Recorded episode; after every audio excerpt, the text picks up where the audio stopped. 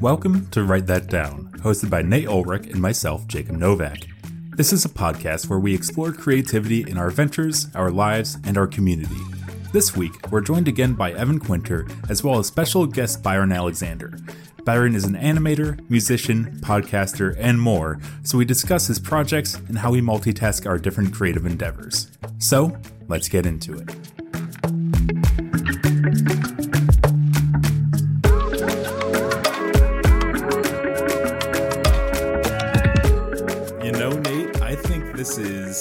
First time. I mean, we've had many guests on this show before, Right. uh, but I think this is the first time that we've had a guest that we have never met in person. I know. Slash, this is the first time we're meeting tonight. Ooh, super exciting. This is big for us. This is big for Write That Down. This is big for our guests. This is the first History. time history is being made. We have Byron joining the show. How are you doing, Byron? Uh, pretty good. How about you guys? I'm doing good. Couldn't I'm be better. Tired. I woke up at like 6 a.m. for work this morning. It was great, but I'm good. I'm excited for this conversation. Uh, and also, kind of less exciting, we have Evan Quinter returning to the show. How dare you?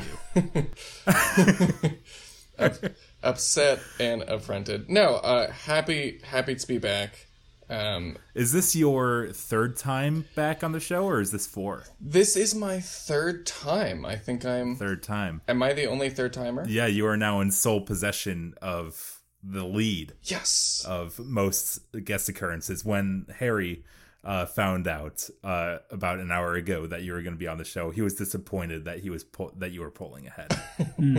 Yeah, but Harry got to be on the sketch, so That's true. he did. He did get to be in our sketch. Well, now it's even. Yeah.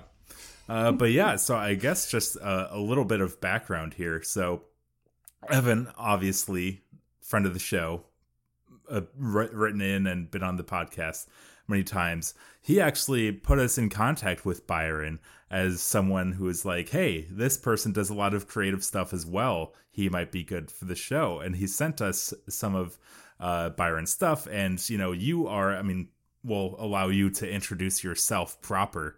Uh, but you know, you, you also podcast, you you do music, you do animation and writing and things like that. And we are like, yeah, that makes total sense. So today, uh, we're kind of going to talk a lot about the projects that you've been taking on and things like that. Uh, but also, I think a lot of us, or all of us rather, have experience in uh, this kind of multitasking and taking on a lot of different kinds of creative endeavors and projects and things like that. And so I think the the big takeaway is just going to be talking about how we balance those things in addition to whatever other tangents from the work uh, might arise and things like that. Uh, but yeah, so Byron, what we always like to ask our uh, guests is to uh, tell us how you would uh, or what you call yourself uh, because you know you are able to describe yourself better than than any of us can do so i guess just you know what is on your linkedin profile what is in your youtube description things like that Wow. Um, hmm. Short answer, a madman. uh, yeah. The slightly longer answer, I am a choreographer, a 3D animator, a director, a producer, a songwriter, a singer. Um, basically, I'm an entertainer. That's that's what I want to do. That is my calling in life. That's what I've always wanted to do. When I was younger, I wanted to be Michael Jackson because who didn't? This is, of course, before any and everything that came out about Michael Jackson, which is still alleged, you know, but hey, that's for a separate podcast. Um, uh, say what you want about the man, but you can't deny the music. But anyway, um, I also wanted to be a superhero when I was little. Batman was the first one I was introduced to. So, you know, when I wanted to grow up, I wanted to be Michael Jackson in in, in my uh, the the day the daytime and Batman at night because you know Bruce Wayne is Bruce Wayne in the daytime and Batman at night. Like it, it just totally tracks. Don't judge. I was five. yeah And uh, now no that i still wish that right, like eh, you know, um, but now that I am old enough to make my own music and uh, make my own cartoons, that's basically what I'm trying to do is basically bridge those two worlds together. So long story short, I moved to Texas. Again, don't judge. Um, to uh, to learn 3D animation professionally because I do it as a hobby right now. But I can make my own music, and now I can make my own cartoon. And the ultimate goal is to have my own studio. I'm trying to get on. I mentioned Michael Jackson, but also Prince, and like I'm trying to get on Prince's level where he like bought a warehouse and turned it into his studio, like where he he uh he had his own recording studio and his own like touring uh rehearsal space. And um Sure. and he opened it up to other up and coming artists um and even established artists um to come and use his space for free basically. And um and I, I want to do that in the animation slash entertainment world. I want to be I want to be like Prince. Sure. I want to be like Prince and Michael Jackson. There you go. Long answer, so that's big, it. big dreams. No, no, no. That's good. We we like that. We uh, that's so intriguing. Uh, that you have these you know people, whether they're you know you know real live people as well as you know comics and and and and, and imaginary characters that drive your your ambitions and your force to do things in the world. Uh, that's fascinating. I. Uh, I think Jacob, we talked about this briefly last year. How how the different things in our lives, the different uh, art and the and all of the things we're part of, drive our creative spirits forward as we do things. Um, that's so cool. Uh, it's all been in 2021, but I know what you mean. Oh, okay, all right, Jacob. Yeah, okay, go. You can go there. I know it feels like it's been years since we started this podcast. Uh, honestly, what Yeah. is time anymore anyway, right? Like Exactly. Right? It's Yeah. already freaking So- December. Like, why is Yeah, it December already? I'm, I looked at I at my job. We have to, you know, do processing or whatever, and we have to do the next day's date, right? Mhm. And I'm just I'm writing the date, and I'm going, how is it December already? Yeah. Like this this year feels like it's only been three months. That I don't I don't get it. Yeah. But It's been a anyway. whirlwind, Yeah. to say the least. Uh-huh. yeah so that, i mean that's that's good stuff that's good stuff what uh what kind of um projects have you worked on i know you call yourself a lot of these things uh you know multi-tiered artists doing all sorts of uh things with different mediums and stuff. Uh what what projects kind of larger projects have you worked on? Uh, and how did you find yourself in the position where you could uh, instead of focusing on one medium or one form of art you could focus on multiple and you know become a master uh, or, or at least learning to uh, to to become a master at something? Well, I'll sum it up. So, like I said, when I was younger, I wanted to be Michael Jackson and Batman. But the thing was, is that I wanted to make my own music and be a superhero. I wanted to make my own toys, and I wanted to be a cartoonist. And so, as I got older, um, obviously, he can't be Michael Jackson. He well before he died, like he still exists. Can't be Batman because I don't like to run and I can't fit in the suit, and um, and I don't need people shooting at me. Like that happens already. I don't need to wear a suit for that. So then, um, oh and yeah, I went there, and um, technology is finally caught up um, and has been made accessible enough where you can do 2D and 3D animation from the comfort of your own home. That wasn't a thing in the 90s, right? Or even the early 2000s. But um, there are different programs, um, or yeah, different programs, different software that's either free, like Blender, um, or what I use is iClone, and that's cheaper compared to some like the industry standard stuff. And that's allowed me to um, better conceptualize, excuse me, um, better conceptualize um, the the thoughts that I have, and um, also with making music, there's free or relatively cheap programs where you can, um, you know, learn how to uh, navigate those. And with you know YouTube, what you don't know, you can look up. Somebody's figured it out. Um, and I learned by doing and, and by watching. So if I can see other people do it, I can go, oh, so you click here, you click there, and this does this, this does that, whatever. And Yeah. just, you know, start to like kind of piece everything together. Um, the creative journey that I've been on, um, I said like at the top of the episode, I said like I'm a madman because the when you're a creative person, and I don't know if you guys have spoken to this or you know you can expand on it, but you have to get it out of you in some way, shape, or form. Because if you don't, you will drive yourself crazy. And for me, when it, yeah. when it comes to music, and again using it's it's both for me. It's Michael and Janet Jackson.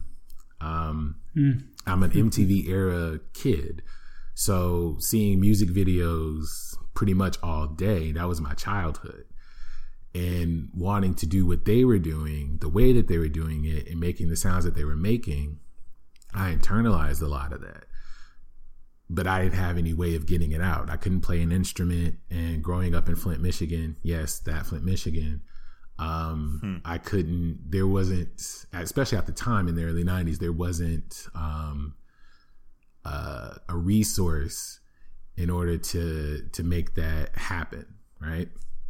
And so for a long time like i basically just like hummed and and beatboxed a lot of the stuff that ended up being on the album later that's been in my head for years and and it's running around in your brain over and over and over and over and you can't get it out you will drive yourself nuts it's because it, it's it's one of those things like you just have to get it out there and you have to get it out there the way that you hear it which of course is easier said than done and I know for me, um, your greatest blessing is your greatest curse. So I can see, and I guess in this case, hear what the finished product is supposed to be. The problem is, is I don't have or didn't have the necessary resources in order to make that happen. And so one of my professors actually gave me a really good analogy, analogy metaphor. I was confused the two, but anyway, um, I used to know the difference, but it's been so long, you know. um, but anyway, she said like you have the cookies, but you don't have the recipe. So it's like you have chocolate chip cookies, but you don't know how to make chocolate chip cookies, right? Mm. And so now that I, I, really like that, right? I, I mean, it once she said yeah, that, I'm like, yeah, that makes absolute sense. Mm-hmm. So now what I'm trying to do is, um, I know what I want things or where I want things to be or how I want things to be. I'm trying to work backwards in order and and go like, okay, if this is where you're trying to get X, what are other the, what are the other letters of the alphabet that get you to X, right? So what are the steps that you need in order to make this particular video or this particular character or this particular song? You know, what are the steps that um that I need to take in order to get there, right? And a large part of that is finding yeah. help you know, um, I don't play an instrument. I never learned that skill, but I have a friend who does. So when I was conceptualizing the album, long story short, I downloaded a free version of Fruity Loops and played around with that until I figured out how to make drum loops and um, piano riffs, if you will.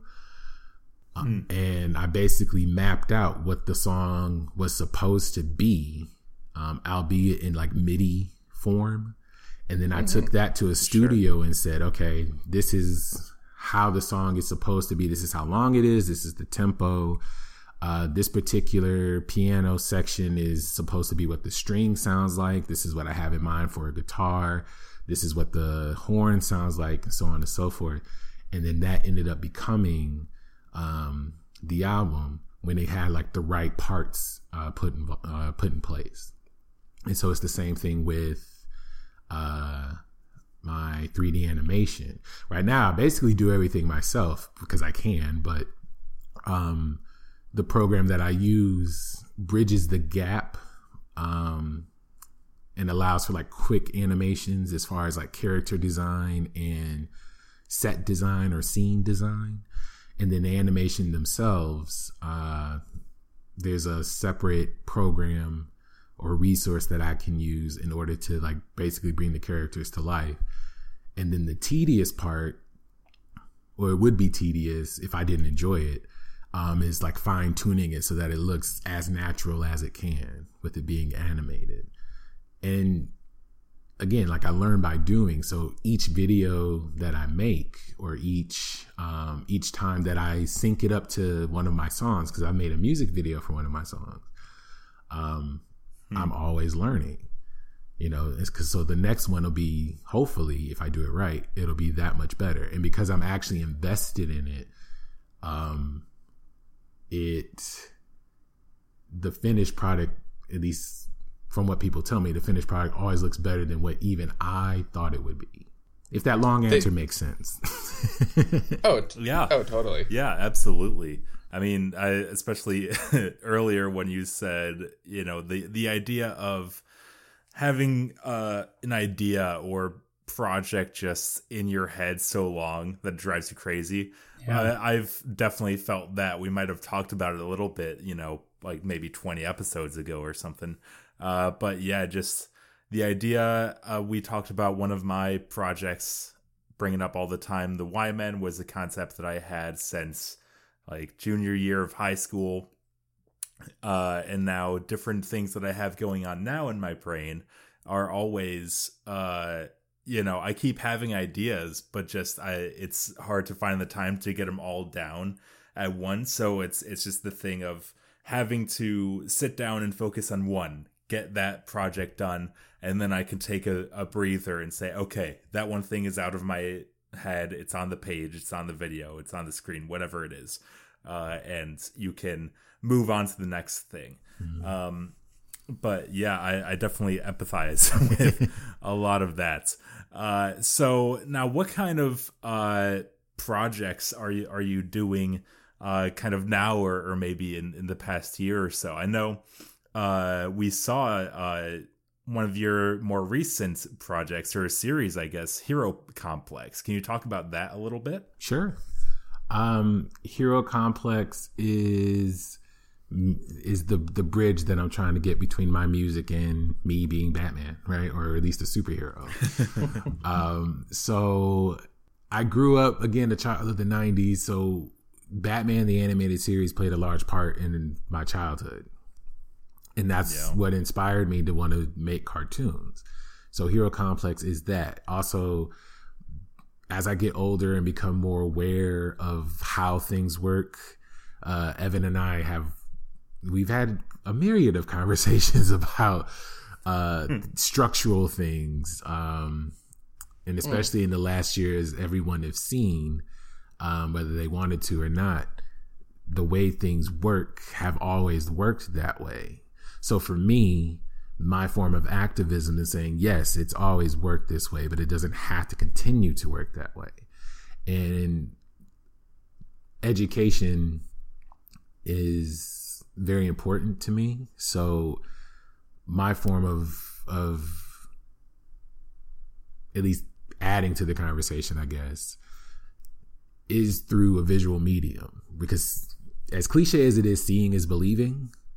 Um, and also, yeah. like when I was younger, you know, seeing things like Batman the animated series, X Men the animated series, uh, yeah. um, you know, Spider Man, Spider Man. Uh, for me, like I mentioned, Janet Jackson, the Rhythm Nation video and album played a large part in like how um, the world or how I see the world or how you can look at the world. So, and and I'm saying this like as a kid, so I want to do the same thing for the next generation, if you will. And honestly, other people have beat me to it because Gen Z is already doing that. So I'm just doing it in a visual medium. yeah, uh, I guess I'm, I'm like, adding my, I mean, you know, I'm I'm adding the visual component to some some of the Gen Zers who who do it a lot better than I than I am, but um, you know, the other ones who who aren't there yet. How about that? sure, yeah. I mean, it's like I I don't even use TikTok because yeah, me either. I'm afraid of of what it would do to me. Of, who but I can't imagine yeah, having yeah. that kind of resource. Just you know, when you're in middle school or high school. I mean, it. Uh, I didn't get a like an iPod Touch until late and so that was really the first time where i would be able to use a camera or anything mm-hmm. like that so yeah the the resources that that you know kids have now to actually create something is is pretty amazing mm-hmm. oh and and Nate, I apologize. I I didn't answer the other part of your question. Um, because I'm juggling different things, or or how do I how do I do it? Given like you know working a nine to five. Uh, yeah, yeah, yeah. I, yeah. Skillfully, very carefully. No, um, I it it is it is difficult. Obviously, when you have a nine to five, like what you want to be doing, you mm-hmm. can't do uh, without a nine to five, right? Or or something, right? Right. Mm. right. And um, so unfortunately, we have to prioritize that. But yeah, on my days off, and actually when I get home, like after I eat and everything like that, I get on the computer and I start working on, um, you know, an, another scene, or I'll break out my laptop and uh, start working on music. Um, sometimes, yeah. well, sometimes at work I do it. smart man, smart man. Oh wow! If your yeah. boss is listening, he didn't say that. Don't worry. At this point, uh, I want you know to, what? Hey, I, I, want to, I want to push this a little further uh, because I think this is this is great. What uh, what people around you, you know, either are your mentors or help motivate you to do this, or a lot of this is it just sort of that we talk about intrinsic motivation.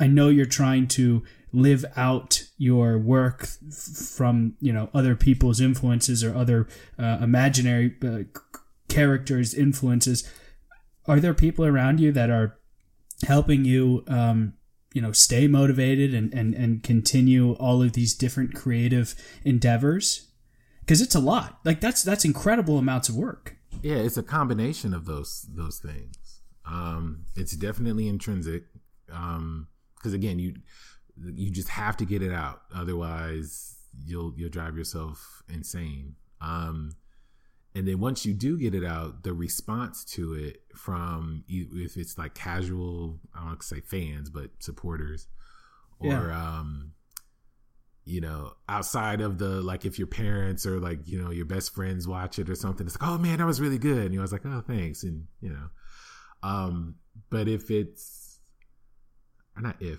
um, in addition to the the intrinsic motivation, there's the natural high you get when people do respond positively to it, mm-hmm. and it, even if, yeah. if people have like construct if they have constructive criticism, um, you know, be able to take it and go like, oh, okay, I can do this better, I could do that better, or whatever. Um, because the goal, of course, is to improve. Mm-hmm. Um, I kind of like I liken it to working out um because of course when you start it's usually terrible and then once you once you like if you keep at it right and you have some guidance too with um some of the like if you get a personal trainer if you see other people around the gym who are willing to to lend you a hand and say hey you lift the weights this way or you do this exercise that way or whatever once you you get going you know you start to see some progress. Um and so it's the same thing when when it comes to uh to my projects. Um my i call her my texas mom the my uh, podcasting partner tammy chase. Hmm. She was my teacher in high school and she's also a creative person she's writing a book and wow. uh we talk constantly about any and everything and that gives me different ideas um even if it's on kind of like an egotistical level where it's like I want to make her proud kind of a thing. So um or I want to I want to I want to wow her with this particular sequence or this particular um camera angle or something like that cuz I I'll notice sometimes when I'm animating my videos and editing there's just something that happens those are those happy accidents, I guess. Mm-hmm, um, mm-hmm. And it's just like, wow, when people see this, this will be amazing, or I can't wait until to show Tammy this or whatever. Um, because in my mind, of course, it's like oh. it's just that damn cool. Mm-hmm. Um, mm-hmm. I oops, completely yeah. understand that. Yeah. No, the, I completely understand that. Jacob and I, we, when we were doing that little sketch earlier, he was like, "This is what's going to get the audience going." When I'm editing a very emotional part of of a wedding video, and like the music is starting to build up to something, and then like, and I'm editing it, and I I don't even know these people outside of just you know filming their wedding, and I start to get like like my hair the, hair on my arm starts to prickle and like you get that chill mm-hmm. like that is what drives me and so i completely understand I completely understand what you're what you're saying. Like I want to create something that's going to make someone else feel this exact mm-hmm. thing that I'm feeling. Yeah. Mm. So, um, I was going somewhere else with that, but I just lost my train of thought. So you know, we'll come back to it. no, so what does uh and this is somewhat tangential, but what does your typical work process go in terms of you know if if you're uh, creating if you're doing some animation and you're setting it to music do you you know map it out in your head and then go to music uh, what what's kind of the the timeline there hmm um that's hard because hmm. it i don't know to me it all seems to happen at once hmm. um because I can again like seeing the bigger picture or seeing the full picture rather, like I'm imagining the music video like as it's as it's happening. It's it's it's hard to explain, but I guess obviously I have to record the song first. But even in writing the song, like so, for example, I guess I'll, I'll break it down this way. So I have a song called Roadblocks, and I came up with it years ago, right? But I came mm-hmm. up with it envisioning what the music video for it would be like. Does that make sense? Sure. Yeah. Um, and so when I finally was able to make a video for it, um, yeah, I did struggle with it because it it took a it took oh gosh it took me about eight months to do it. Um, wow. Yeah, because it not only the logistics of the of the program, but hmm, trying to get it as close to the way that I I saw it in my head as possible, and then being able to translate that to a viewer. So I think that's that. I'm sure there's a word for it, but like as a creative person, you run into the challenge of being both the creator and the viewer. Sure. You see what I mean? Because mm-hmm. you know, it's like like even writing hero complex or um or again at the music video it's like all right i know what i want to do for the most part but as a viewer what are you know what are what is the viewer going to see and what do they need to see? And so trying to do that constant of like basically like give and take it's like okay if i want to give you this much or what are you going to take away from it? Um it's it's hard to explain. It's like something that you really have to experience. Um, sure. I know you guys get it, but I don't know for your for your listeners, it's like unless unless they're like creative creatives like us with that that that drive, it's it's really hard to put into words. Unless I don't know, sure. Evan, or if you guys, if you can better conceptualize it than I can. Well, it's, it's tough because it's it's your own it's your own creation, right? You know, it's not just it's you know, it's not just something that you're putting together, it's an extension of yourself. And to um, maybe emphasize the point of like creating a better reality than maybe the one that we live in, you know, you're, you're like cr- creating something that you hope is going to have a, an actual substantial impact, right? And so you have all mm-hmm. this uh, weight and expectation on these projects that you're working on especially if you're juggling multiple roles and multiple projects at once. And so I think it's really easy for us to get wrapped up and defensive is the wrong word, but to be so engrossed in your project that it's hard sometimes to step out of that and see, okay, well then what is this what is a typical viewer then? Going to take away from this? What is this experience going to be? Yeah. I think it's hard sometimes to couple, to like decouple ourselves from our creations, if that's maybe a bit more. Yeah. Mm-hmm. Yeah. Yeah. Yeah. I was watching, uh, it's funny you mentioned that because, uh, quick, no tangent, but if you guys ever watched Bones, Oh, of course. right? I know you, yeah, yeah, you have scientists, yes. I, swear, I swear to God, I swear to God, Byron and I like watch, I like honestly the same stuff, like it, like the like the same YouTube videos. It's crazy, but anyway, Bones. yeah. Well, um, in the first season, see, I remember this. Like, it, it, is- it was just so weird. Um, it's the same thing with my with my professor and that whole cookie analogy slash metaphor because I still can't remember the difference. But anyway, um, long story Meta short. Yeah, yeah, man. Yeah, there we go. I like that. I like that. Um, well, one of the episodes, uh, the character, the victim, is a comic book artist, and so one of the other uh, um, lab techs, Angela, she's she's an artist, so she draws.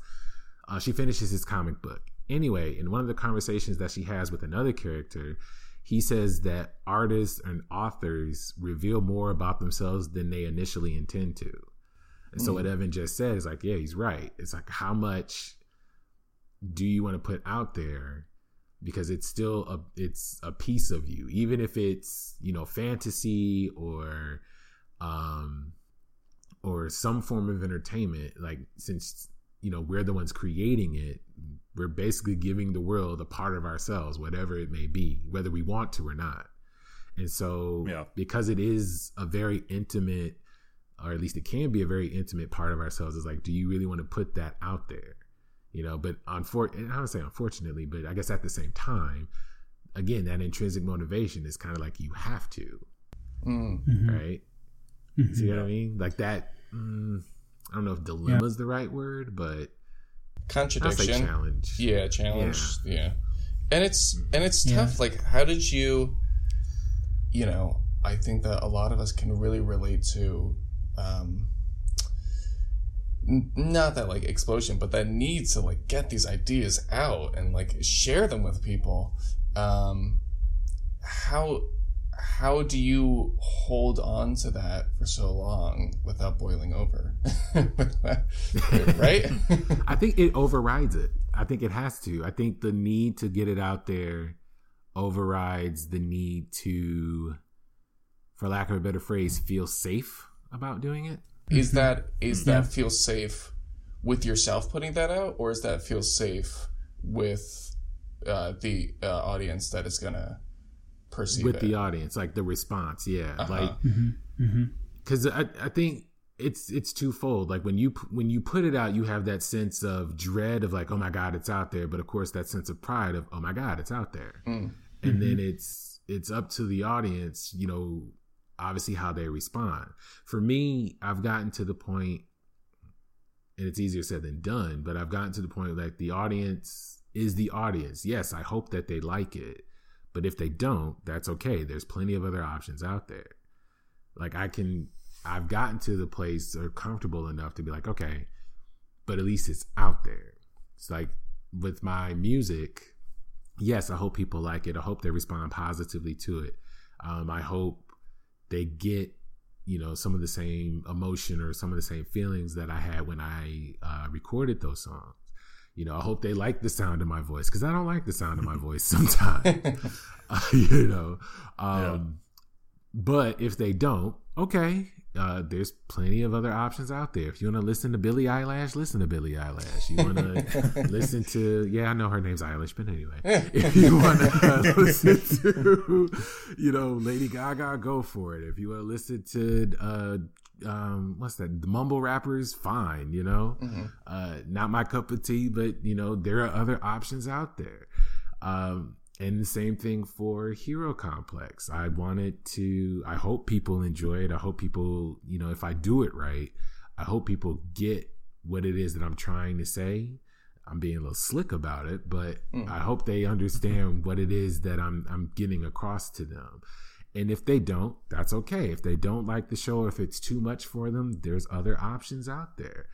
Like again, it easier said than done, but I've gotten to that point where at least getting it out there isn't so much of a of a, a burden. I'm not scared to put it out there. Because I think for a lot of uh, people who are in the creative space in the beginning, not only is it daunting because you're just like, I got to write this book, I have to write this script, I have to, you know, whatever, I have to create, but it's I think at the core of it, it's the fear of rejection because you go through all of that, and then when you put it out there, and people say, "Nah," Yeah.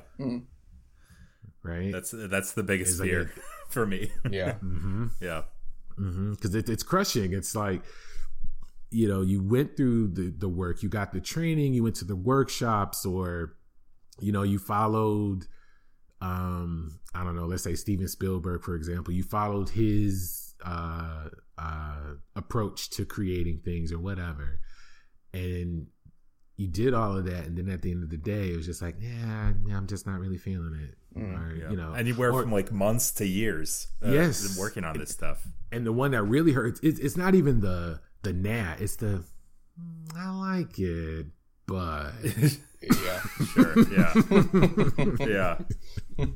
You know it's that that that half-hearted attempt of like you really don't like it but you know now they're just they're they're trying to spare your feelings which just makes it worse you know it's like just rip the Yeah. band-aid off you know There, to me, there's nothing worse than like the certain inflection of like, yeah, it was mm-hmm. good. I liked it.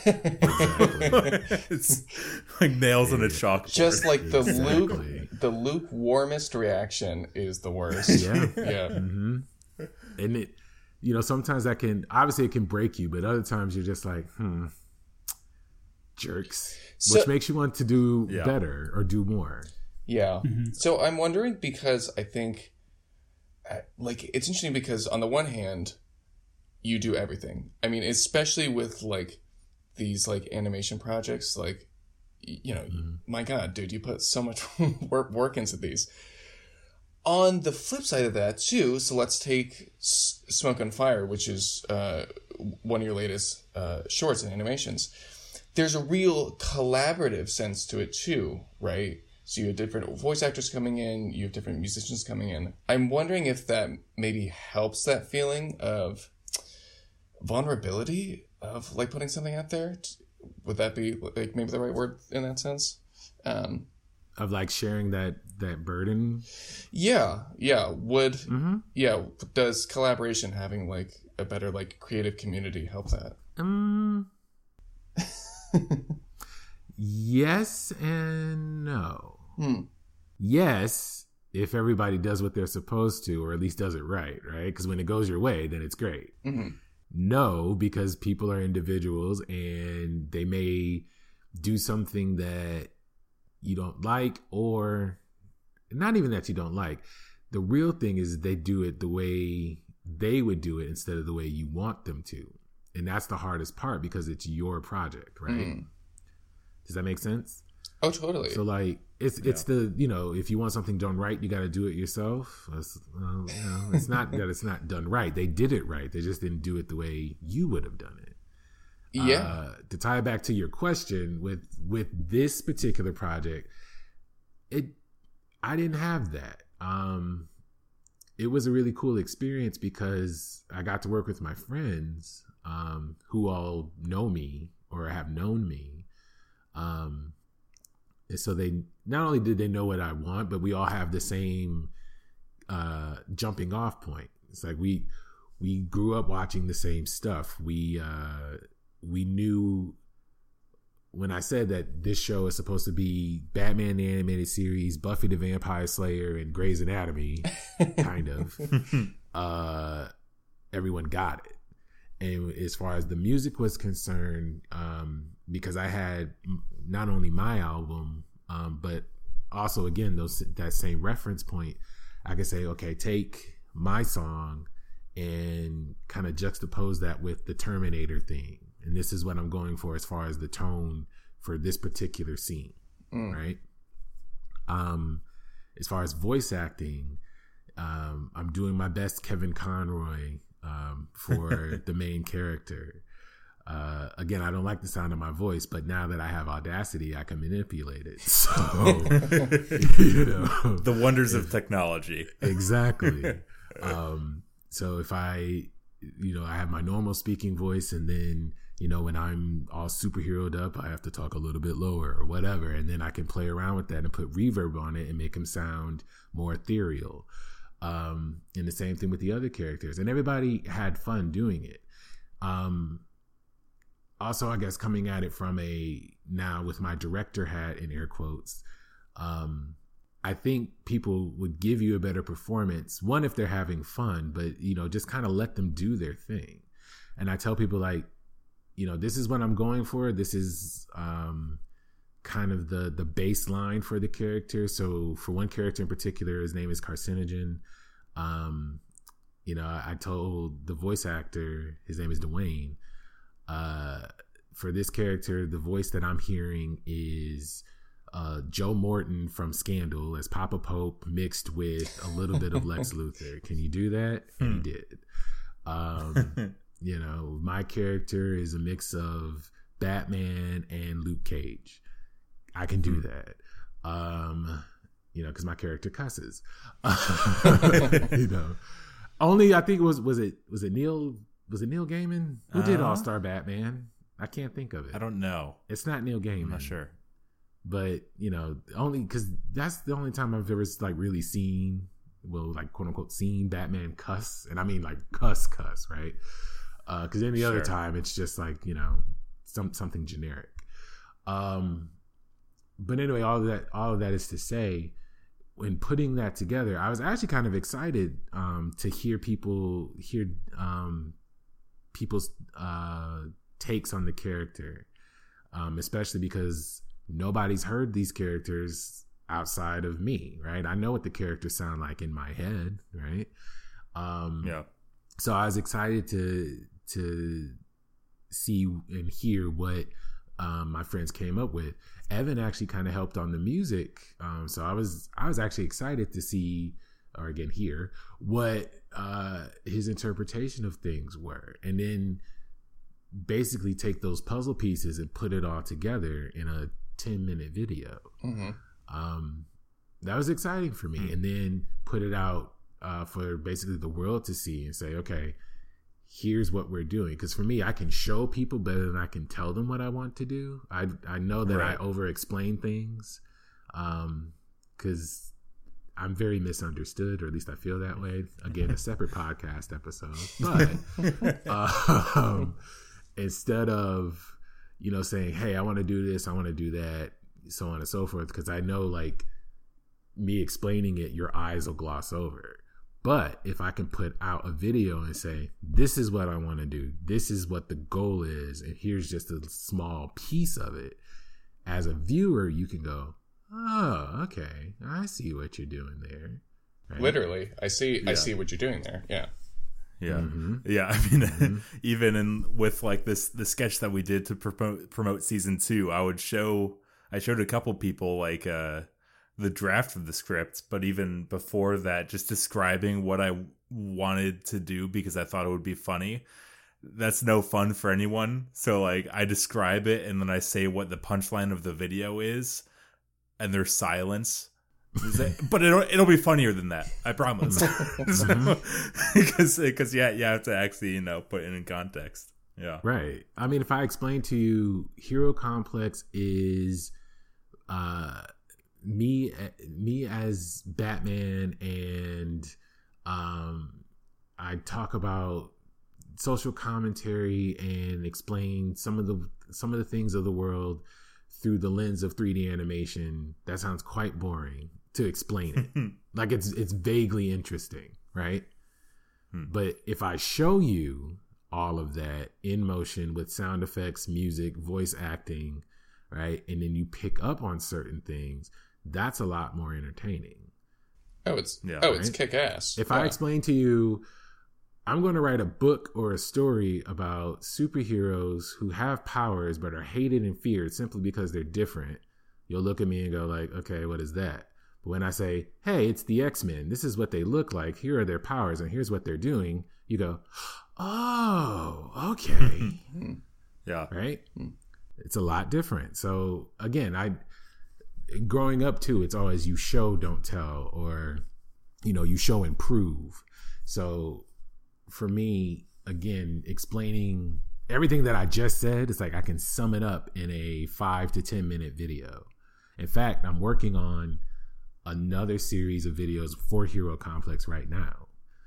Hmm. Eh, so, and that's pretty fun too, because a lot of times, I don't know about you guys, but like I kind of like live as the character or like live with the character. So Mm. my mind is always going about not only how it how it looks visually, but how the characters act or interact. Um, that's why like sometimes I'll I'll I do it at work. I'm sitting at my computer and I'll kind of just write some things down or type some things out. Um, I'll get on the website that the uh, the program that I use. I'll get on its website and kind of look to see like what new things that they have. And it's like, oh, I can use this. Oh, I can use that. And that gives me ideas to go, oh, if I buy this particular drone model, I could have a whole uh, segment where the drone is trying to blow up one of the characters. Well, Jacob, Spoiler alert, but there you go. yeah, I mean, like Jacob, you would do that at the at the movie theater, right? In terms of just like writing ideas down, like it's just it's just something that you can't really turn off. Oh yeah, yeah. The napkin. yeah. right? I, I like other jobs. Definitely not the job I have now. Obviously, uh, just covering my bases. Uh, I would, you know, just like have my my sheet of paper that's just in my pocket, Sam Worley style, uh, previously on the podcast, and just jot down, you know, just a, a quick idea I had, or if I have like a lot of free time because it's slow, just like try to write out a scene that's been stuck in my head for a long time and just because try you'll to work it you'll, out. you'll lose it if you don't. Right? Yeah. We've talked about that. You, it goes away. It's ephemeral, right? So Yeah. there's a couple of things that I'm also interested in, Byron and Evan. You could also probably speak to this. Even even you, Jacob. I'm interested in how your your creative work that you're doing. You know, whether it's music or 3D animation or you know whatever it is you're you're doing. Are you weaving in, uh, you know, social um, commentaries, relevant climates, and, and intertwining uh, real world events and and you know um, things into your your dialogues and into your character action and character development are you are you doing that it just it feels like all of that you know your introduction you have so much um you know so much so many influences that are you know propelling you forward it would it would seem like you would be putting a lot of those real world things into your projects Yes. mm-hmm. Definitely. um, I mean, yeah, it's a short answer. Yes. All right, next Can question. you, I guess what what I'm looking for is is there any way that you could further you know uh, explain how you do that, and are you doing it in a way that the viewer can connect with it and understand it right away, or does that viewer have to have a little more context in how you're you know building out the character development to, to fully understand what it what you're trying to speak through that character? hmm Um, if I do it right, you shouldn't have to have any uh any uh context. You sh- if I do it right, and, I, what I mean by that, Uh-huh. um, you know, if you're six years old and you know coming to this for the first time, um, you know, by the end of the episode, you should be able to understand it or understand what it what it was that I was trying to tell you. Now, granted, you know, certain things you're not going to get right away. I mean, maybe not at six, but maybe at sixteen you would. I mean, does that make sense? Right. Hopefully, I'm making Right. sense. Yeah. Um, I guess the the best example that I can give would be something like the X Men, right? We're all familiar with the X Men, right? But we learned about some of those things, some of the social commentary that they were speaking about at a young age. We could do that because it was accessible. And I think uh, if I'm answering your question, I think that's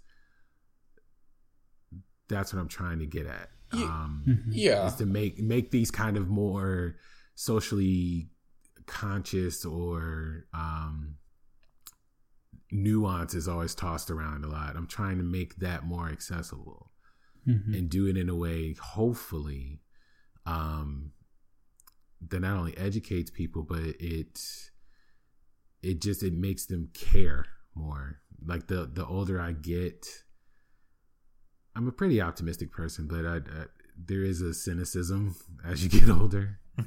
Um it is as depressing as it could be. It's like people really don't care. Um you know, and if they want to change things, they don't care enough is really the that's where the work lies because it's not it's it's not an all out like it's all hopeless people just don't care so why bother type of thing. It's that either people don't care enough or they don't have the the tools or the access to the tools to actually do something. Mm-hmm. and it's you know these kinds of things are very daunting to say like hey let's talk about you know the different isms in the world or or where these things come from and what you can do about it and not only does it make people uncomfortable but they don't know where to start mm-hmm. um and so again as a kid of the 90s when all of these things are coming out uh they're in response to how generation x grew up and so that was their way of putting it out there saying okay i can't explain the world to a six year old or a 16 year old in a half hour TV show. But if I do it right, I can give you a little bit and make you come back next week for more, right? So mm. that over time of this, you know, five season series, you've learned something and you've been able to take that onto something else. Yeah, I, I hope I answered your question. no, I, I love that. I, I truly, I, I no, yeah, that's that's really fascinating, and I completely understand that. You know, little bits at a time, uh, focusing on, you know, if the goal of our work is to to have a, you know, introduce people to things that are difficult to have conversations about, then yeah, that it, you're right. That's a really hard thing to do. Uh, but little bits at a time, and, and, that makes a big difference, especially in storytelling and, and all these other things that you're working on. Uh, really, really cool stuff. Thank you.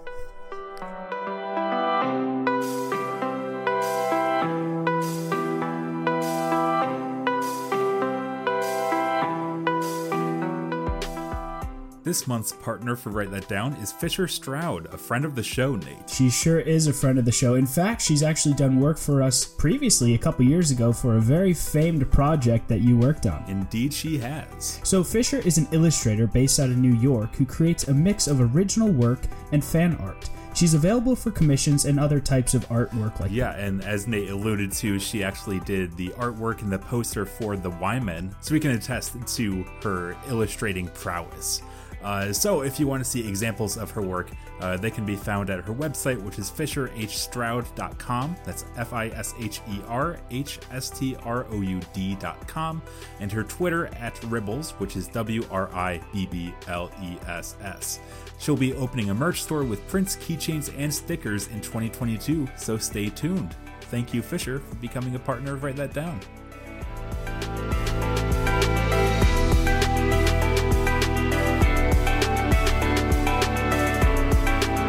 All right, so wow, that was a lot of lot of great stuff. Uh, I guess there's a couple other things just to you know wrap up this conversation. Uh, I would love to get your input on you know how you are able to manage all of these creative endeavors and then also if you have any um, you know struggles that you'd like to share with us because obviously this is a lot of work uh, with your nine to five and then you know music and 3d animation all the other stuff you're doing you know how are you managing that and and what kind of struggles uh, do you have to cope with um managing it uh i think as we touched on it earlier it's like that intrinsic motivation um it that kind of like supersedes mm, fatigue if you will um because mm-hmm. it's like i i have sure. to do it and then sometimes um when the program doesn't want to work correctly because that does oh. happen. yeah, yeah, yeah, yeah. Don't don't you hate when you get to the end of something and your computer crashes? It's great. Mm-hmm. Um,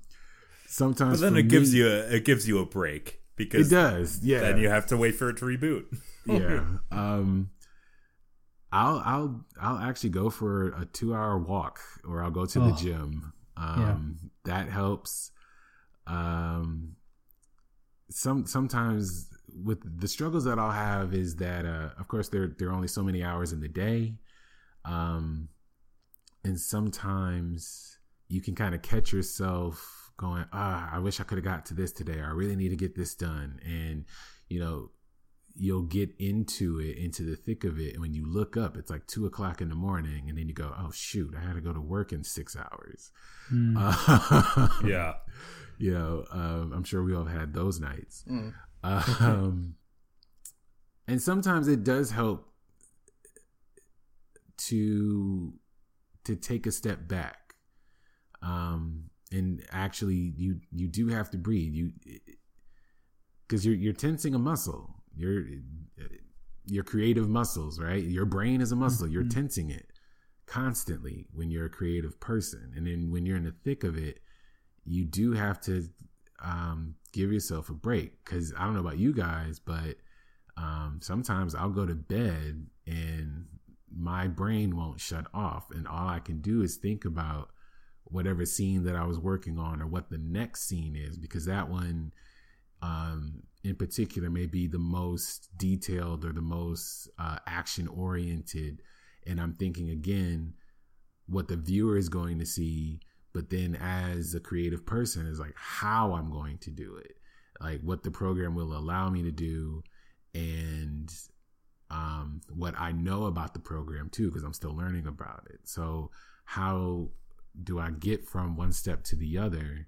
And then the end result being what I envision in my mind is what the viewer is going to see. And doing that at 11 o'clock at night um, is not necessarily conducive to a good night's sleep. so Yeah.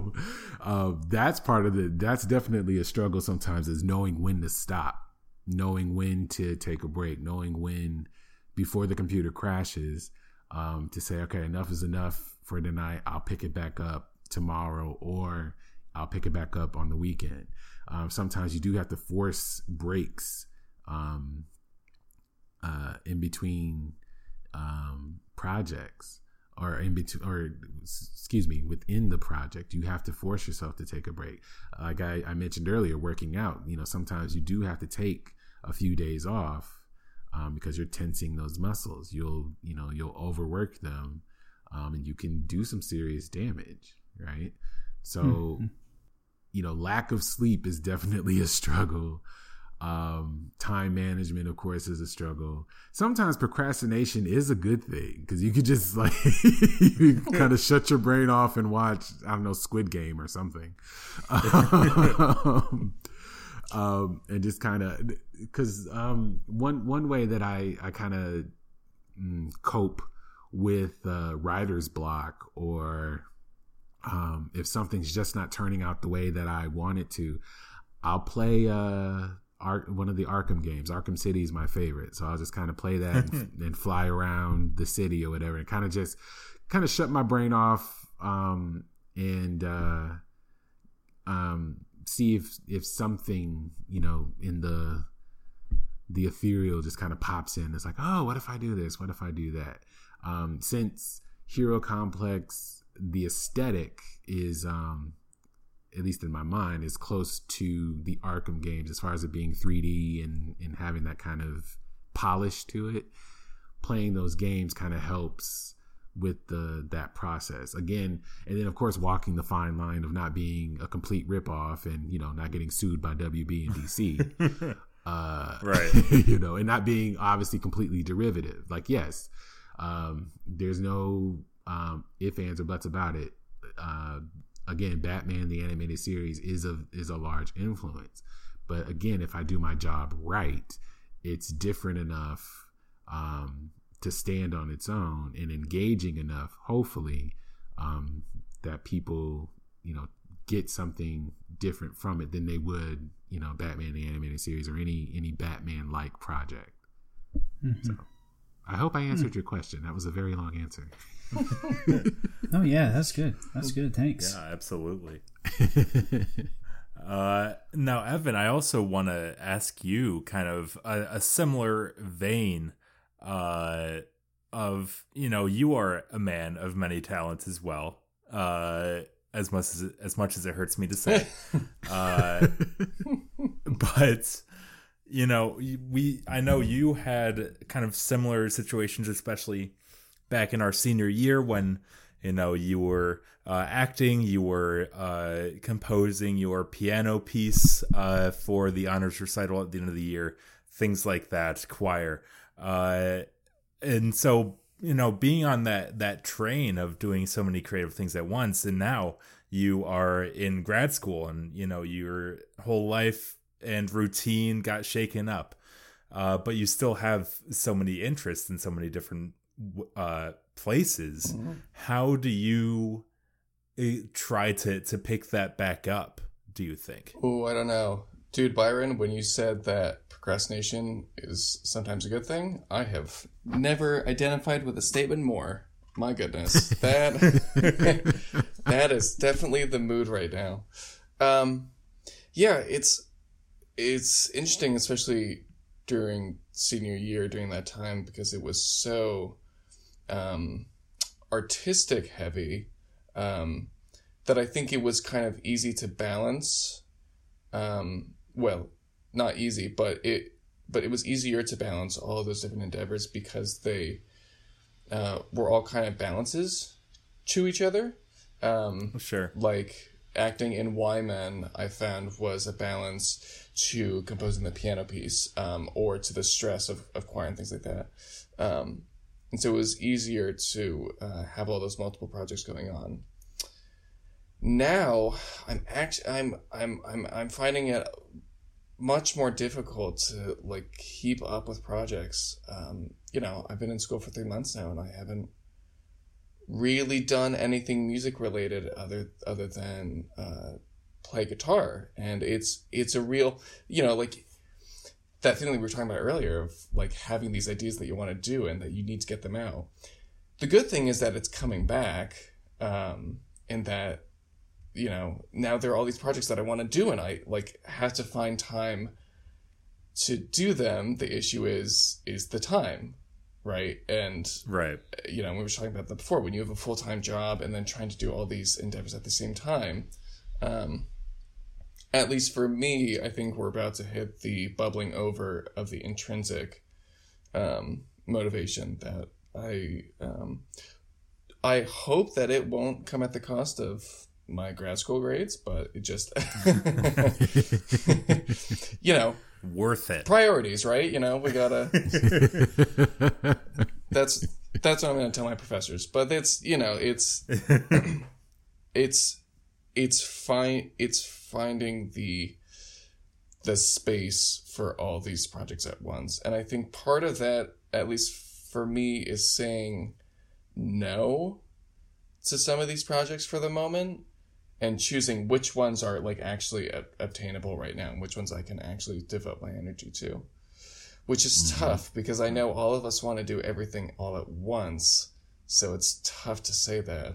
Um, but yeah, that's what I've been uh, struggling with recently. Is is is how do you how do you then get back into that creative space and that artistic flow when, like you said, your like schedule and life has really been obstructed and you haven't been focusing on that yeah. for so long. Mm-hmm. Mm. I can always have a pandemic that makes you forced to sit in one spot and do it. But, you know. yeah. Uh, I don't recommend that. Though. Man, those were the days. yeah. But even then, like it was, you know, it was it was nice that you God, not me saying that the pandemic was nice on right. on the live recording. Jesus. yeah, no, right? Yeah, yeah. that sounded. We wrong. get it, but just disclaimer, disclaimer, disclaimer. Yeah. That's that's not right. the the very small positive aspect of some living situations of the pandemic, I think that worked, is that you were like forced to, you know, like be confined in your space and work on your projects.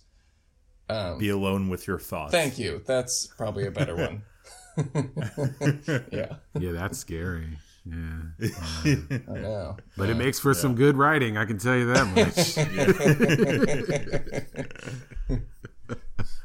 much. awesome. Uh, well, uh, as we wrap it up, are there any last takeaways about just juggling uh, your creative endeavors and, and getting it done in the face of nine to fives and classwork and, and things like that that we have. Hmm.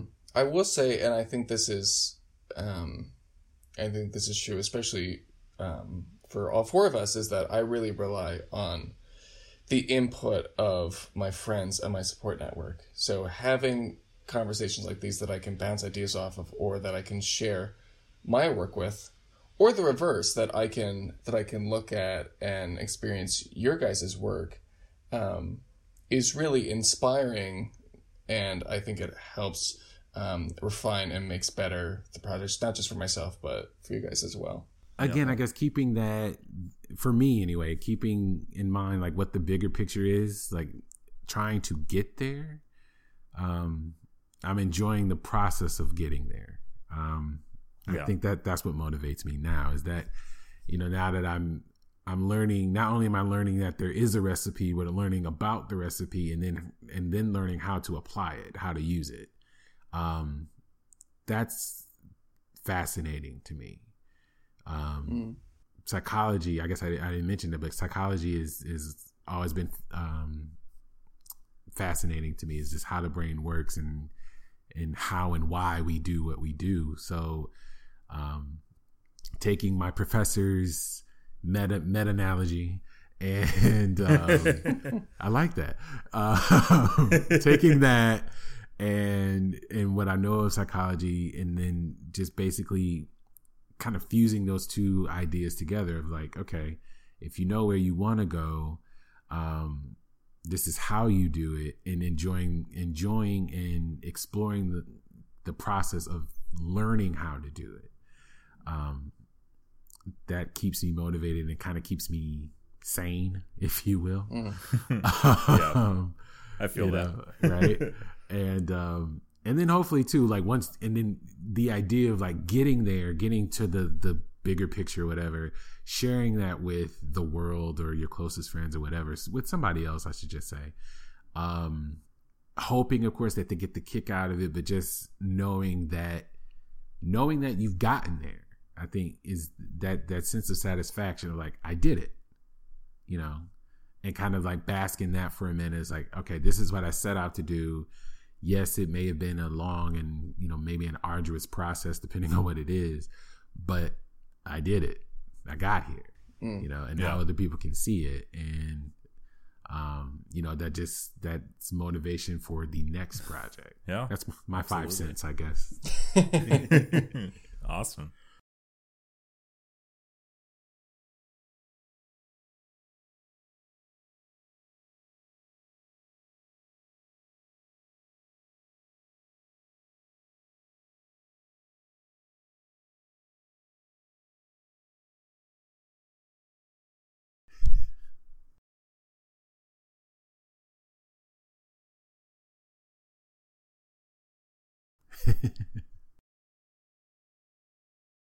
Yeah, sure. I'll be nice and quick so we can leave time for everyone else. so, as you know, I do things a little differently. Uh, I go on my my little uh, excursions through different um, pieces of literature and, and different topics. Today, uh, or this past week, I've been reading *The Spaces of the Modern City*. I've always had a love for, uh, you know, exploring how humans uh, live and interact with the environment around them.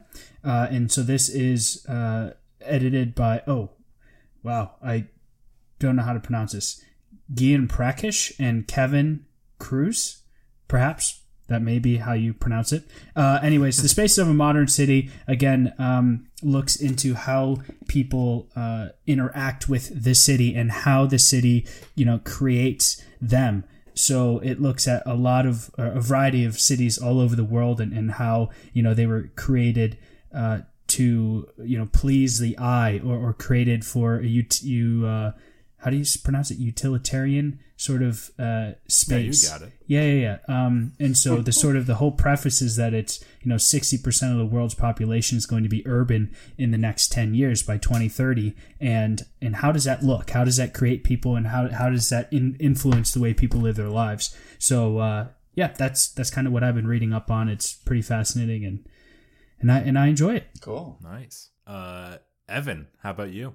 Okay, I am very excited to share this. Um, so I have been learning more about this idea called relationship anarchy, Okay. and it is it's so cool, honestly. Um, but it's the but this idea that you're applying anarchist principles to your relationships. Um, I think I think a lot of people equate it to a form of polyamory, and it is kind of in a sense, but it's more um, like anti.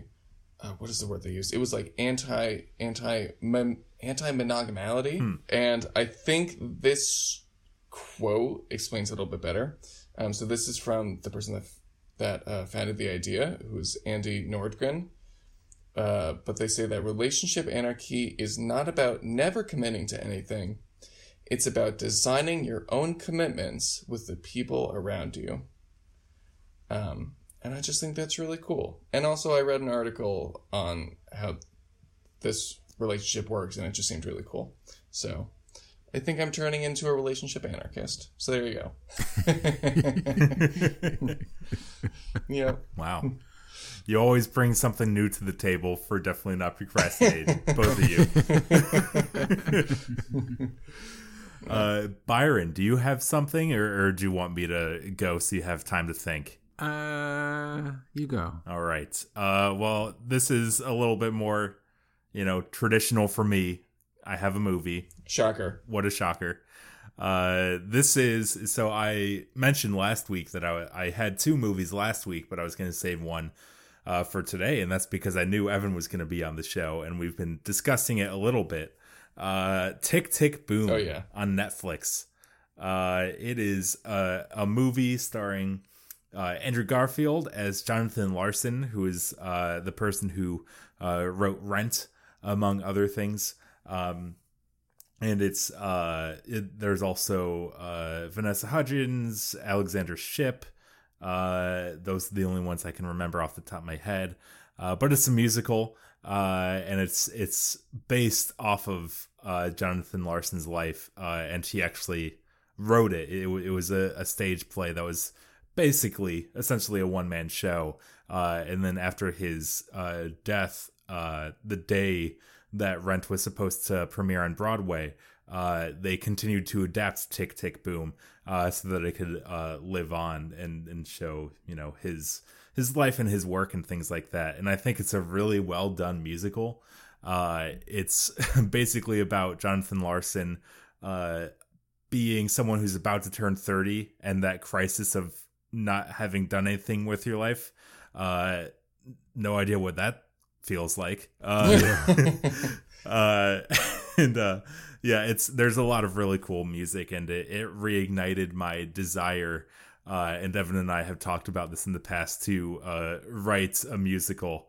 Uh, and yeah, it's it's a very good movie. It's probably my new number one on the year uh, thus far of 2021 releases.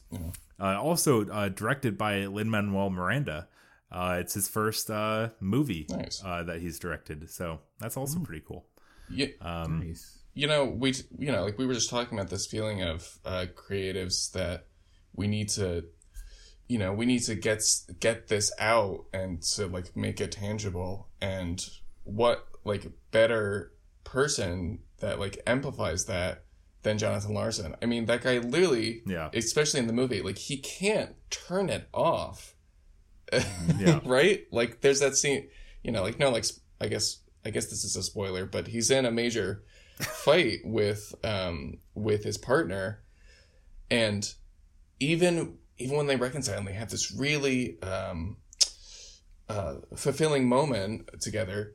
He's thinking of how to turn it into a song which is not which is which is probably Yeah. not the best thing to do in that situation. But you know i i i, th- I think it speaks to that intrinsic motivation that we just can't turn off. That's how pop songs are written. What are you talking about?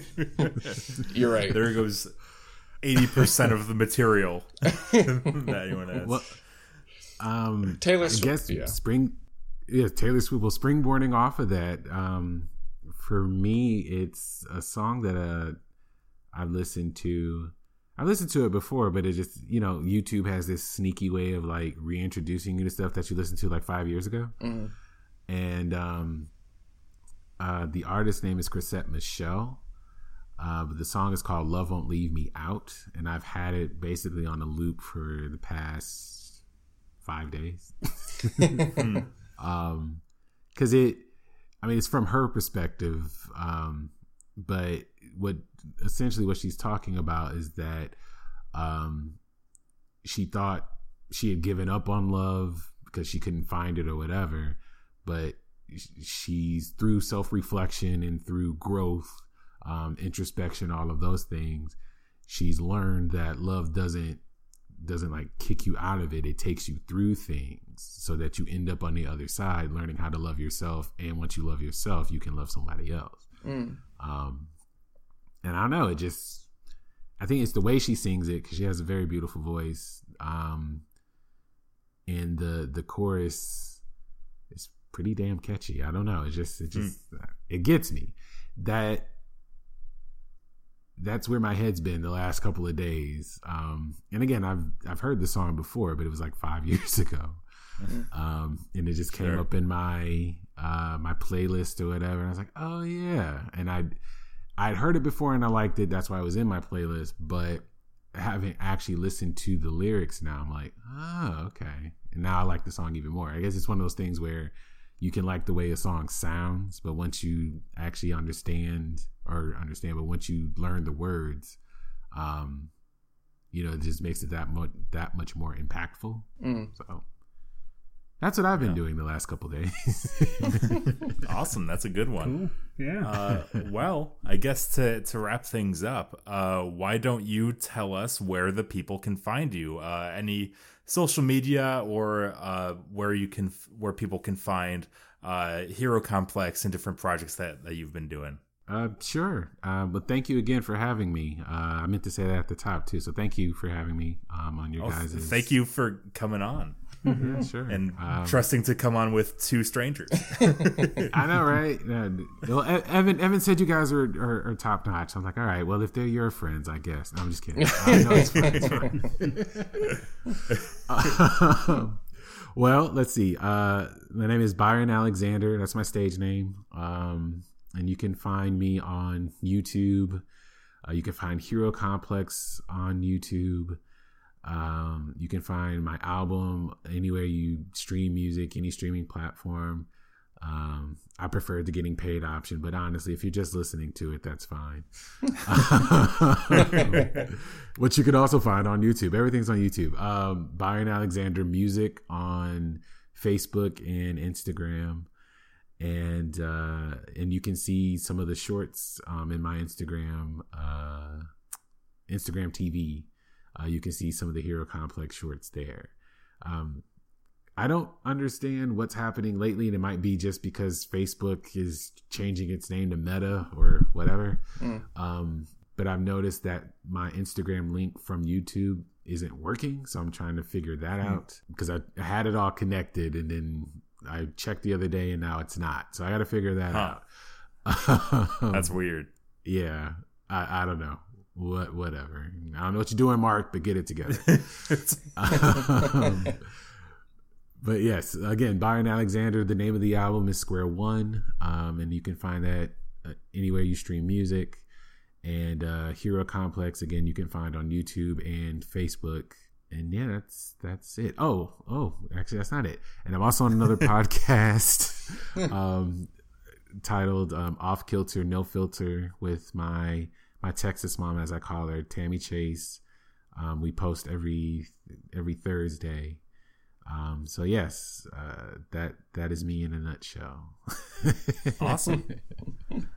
Uh, and Evan, uh, go ahead with your uh, dumb Twitter name. Oh my god, it's not dumb. it's hi, hi everyone. You know me well. You can find me on Facebook as Evan Quinter or on Twitter as tall underscore dude sixty four. All right, it's not. It's not the most creative No, username, good. but It's again. It's, yeah, it's me. That's my whole personality. So There you go. No, I, I, I just I just like giving you trouble. Yeah, you and yeah, yeah, you and half the people on Twitter. Yes. Awesome. Uh, well, you can also find me at Jacob Yesvac uh, and Nate. Well, you're not going to say what mine is. Okay, They've Nate had- they've had- sixteen. Thank you. They've had 34 episodes to figure that one out. Anyways, it's been a pleasure speaking with you. Love the conversation. We'll have to do this again in uh, you know a couple more months to catch up on the work that you've been working on, that we've been working on. It's been a real pleasure to speak uh, and have you on the show. So uh, we really appreciate we appreciate you and your work. Uh, Yeah. Thank you. Um, I hope both of you guys enjoyed. Check out some other things, and uh, yeah, I'm looking forward to next time to touch base.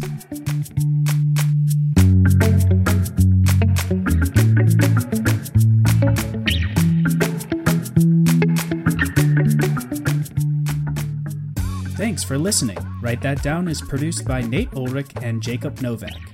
Music for this podcast includes Answered by Ketsa and Dream 13 by Punch Deck.